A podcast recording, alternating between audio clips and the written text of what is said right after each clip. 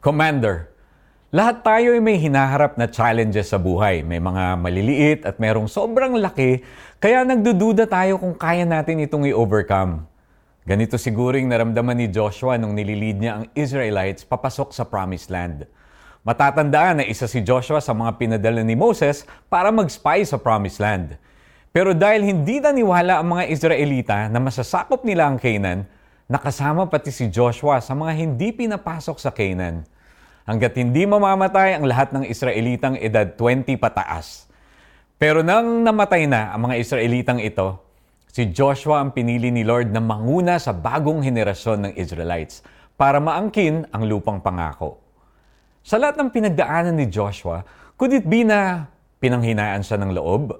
Sa kabila ng pangako ni Lord sa kanya, at sa kabila ng magandang report ng dalawang spies na pinadala niya sa Jericho, hindi malayo na may doubt si Joshua kung kaya niyang pangunahan ng mga Israelita sa pagpasok sa Promised Land. Kay Lord, wala siyang duda. Kaya ni Lord to. Pero siya?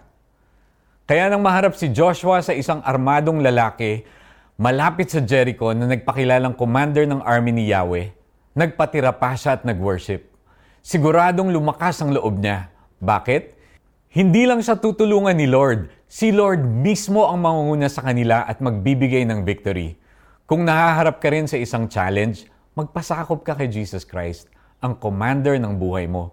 Hindi ka lang niya sasamahan, pangungunahan at ipaglalaban ka niya. Bibigyan ka niya ng victory. Let's pray.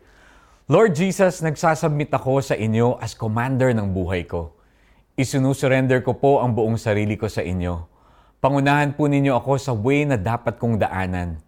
Kapag sasama ko sa inyo, mapapabuti ako anuman ang mangyari. In Jesus' name, Amen. And kung paano mo ito i-apply sa buhay mo, isulat sa isang papel ang hinaharap mong malaking challenge. Basahin ang Isaiah 43 verses 2 to 3, Matthew 28:20, John 14:18 and 23, Deuteronomy 1:30 and John 16:33. Believe na sasamahan at tutulungan ka ng Diyos sa pagharap sa challenge na ito. Nilapitan ito ni Josue at tinanong, Ikaw ba'y isang kakampi o isang kaaway? Hindi, sagot ng lalaki. Ako'y naparito bilang pinuno ng hukbo ni Yahweh. Nagpatira pa si Josue at sumamba. Josue 5:13b to 14a. This is Iko Gonzalez, praying that you'll all have a Jesus-led day today.